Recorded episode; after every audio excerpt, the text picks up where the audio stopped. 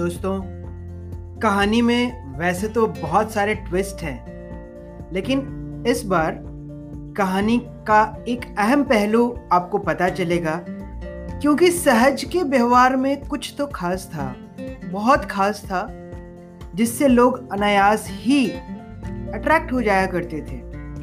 सब सहज के दिलों में घुस जाया करते थे, या यूँ कहूँ कि सहज सबको अपना बनाने में माहिर था। दस महीनों के बाद घर आया था सहज। बहुत अच्छा लग रहा था उसे सबके साथ। स्वाभाविक था, आखिर इतने समय के बाद यदि परिवार वालों से आप मिलते हो अच्छा किसे नहीं लगेगा? परिवार और अपनों से मिलकर किसे खुशी नहीं होती? पापा जी अखबार पढ़ चुके थे और बरामदे में ही शेव कर रहे थे, दाढ़ी बना रहे थे। स्कूल, परीक्षा, शिक्षक और दोस्तों के बारे में तरह तरह के प्रश्न पूछे जा रहे थे उससे। इतने में घर की ऊपरी मंजिल से एक गौरवमयी स्त्री आई। एक लेडीज़ आई। हल्के पीले रंग की साड़ी, माथे में सिंदूर, चेहरे पर तेज आभा थी उनमें। सहज के पापा ने परिचय कराया, ये सुधा है, तुम्हारी सुधा दीदी। हमारे मकान मालिक की बड़ी बेटी।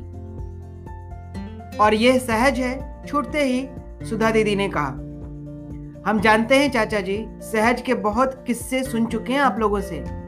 कैसे हो सहज?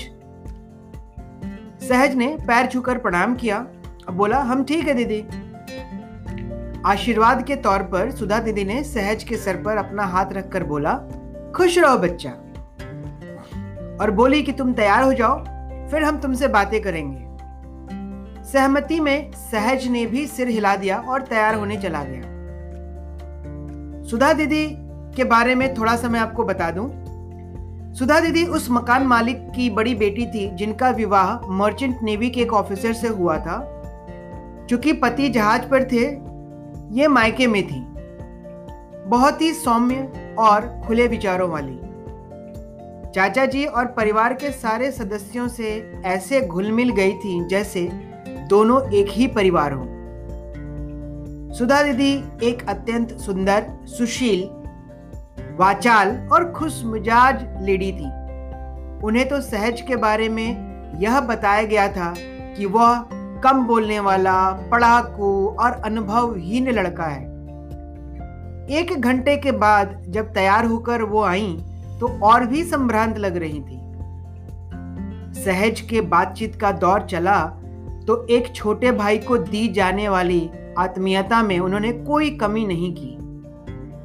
एक दो घंटों में नाश्ता, चाय और बातचीत के दौरान उन्हें सहज के व्यक्तित्व के उन पहलुओं का भी पता चल गया जो उन्हें बताया नहीं गया था।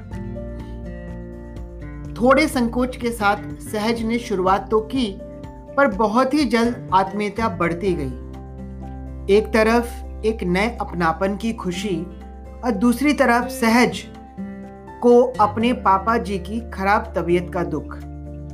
उसको यह पता लगा कि कुछ महीनों से पापा जी की तबीयत काफ़ी खराब रही है और डॉक्टर ने उन्हें बताया है कि उन्हें ब्लड कैंसर हुआ है। यह बहुत बड़ा झटका था सहज के लिए। समय से पूर्व और यह समाचार आशातीत था। समझ नहीं आ रहा था कि कैसे ज़िंदगी के साथ सामंजस्य बिठाया जाए। समय बीतता जा रहा था और परीक्षा के रिज़ल्ट आने में अब काफ़ी समय नहीं बचा था। सुबह से शाम तक सहज, आधे समय पापा जी की सेवा और आधे समय सुधा दीदी के साथ बातें करके अलग अलग विषयों पर लगा रहता था। एक सुखद अनुभूति होती थी बातें करने में। शरारत भी करता तो बहुत संभल कर। उसे हमेशा प्यार से जवाब मिलता। ऐसा लगता था जैसे दोनों एक दूसरे को वर्षों से जानते हों। इस तरह का गहरा रिश्ता होना सामान्य नहीं था किसी के लिए।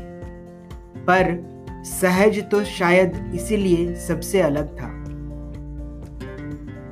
दिन यूँ ही गुजरते जा रहे थे। एक दिन खबर आई कि सहज की फ़ोटो पेपर में छपी है। अखबार में नाम और खुद से फ़ोटो छपना एक बड़ी बात होती है। लगता है बोर्ड परीक्षा का रिज़ल्ट आ गया है। सहज ने मन ही मन सोचा। कलेजा ज़ोर से धड़कने लगा था। पापा जी ने एक अखबार कहीं से मंगवाया। खबर पढ़ने पर पता लगा कि बिहार की दसवीं बोर्ड परीक्षा में सहज ने पूरे बिहार में दूसरा स्थान प्राप्त किया है। फ़ोटो के साथ नाम, पिताजी का नाम, विद्यालय का नाम इत्यादि इत्यादि छपे हुए थे। पूरे परिवार में खुशी की लहर दौड़ गई। पिताजी के ऑफ़िस वाले, पड़ोसी, रिश्तेदार सभी की ओर से बधाइयाँ आने लगी। पापा जी भी बहुत खुश थे। पर विस्तृत समाचार की प्रतीक्षा में थे। सहज, ओ सहज भाई, कहाँ हो?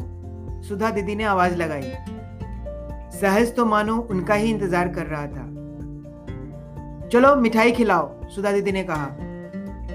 अरे, आप खिलाओगे मिठाई, और वो भी अपने हाथ से, सहज ने पूरे अधिकार से कहा। ठीक है भाई ने कमाल किया है तो उसकी इच्छा उसकी दीदी ज़रूर पूरी करेगी। अभी आते हैं, इंतज़ार करो।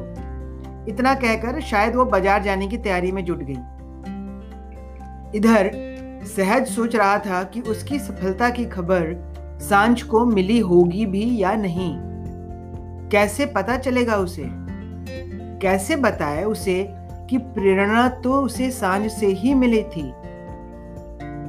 कोई साधन नहीं था, अतः अपने आप को यह कहकर समझा लिया कि अखबार से उसे अवश्य पता चल गया होगा। आखिर सफलता काफ़ी बड़ी जो थी। एक तरफ़ सफलता की खुशी थी और दूसरी तरफ़ भविष्य की चिंता। कहाँ एडमिशन होगा? कौन सी नई परिस्थितियाँ होंगी? कौन नए दोस्त होंगे? अभी सब कुछ अनिश्चित था। करीबी दोस्तों के वादे के अनुसार एक अंशु को छोड़कर बाकी तीनों दोस्तों ने परिवार की सहमति से सेंट जेवियर्स कॉलेज रांची में एडमिशन के लिए एप्लीकेशन दिया और चूँकि मार्क्स अच्छे थे, सबका एडमिशन वहीं हो गया। मैं श्रोताओं को यह बताना चाहता हूँ कि उस समय बिहार में जो भी मेधावी छात्र थे, उनके लिए दो ही कॉलेज प्रमुख थे प्लस टू के पॉइंट ऑफ़ व्यू से।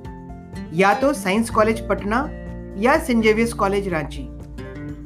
सबके मार्क्स इतने अच्छे थे कि इन दोनों में से किसी भी कॉलेज में एडमिशन आराम से हो जाता।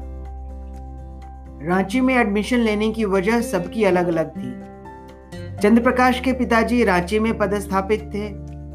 अमन के पिताजी रामगढ़ में कॉलेज के प्रिंसिपल थे। सहज की लिए रांची और पटना की दूरी लगभग बराबर थी, क्योंकि उसके पिताजी उस समय देवघर में पोस्टेड थे।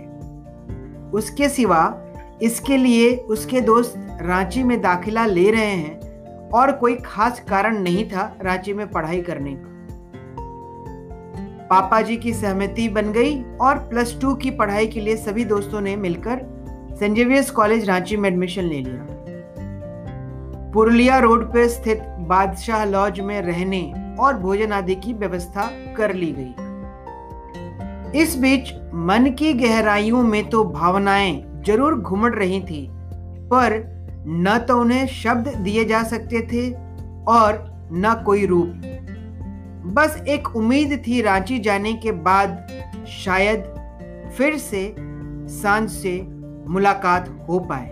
बस एक उम्मीद, एक आस। आज की कहानी में बस इतना ही।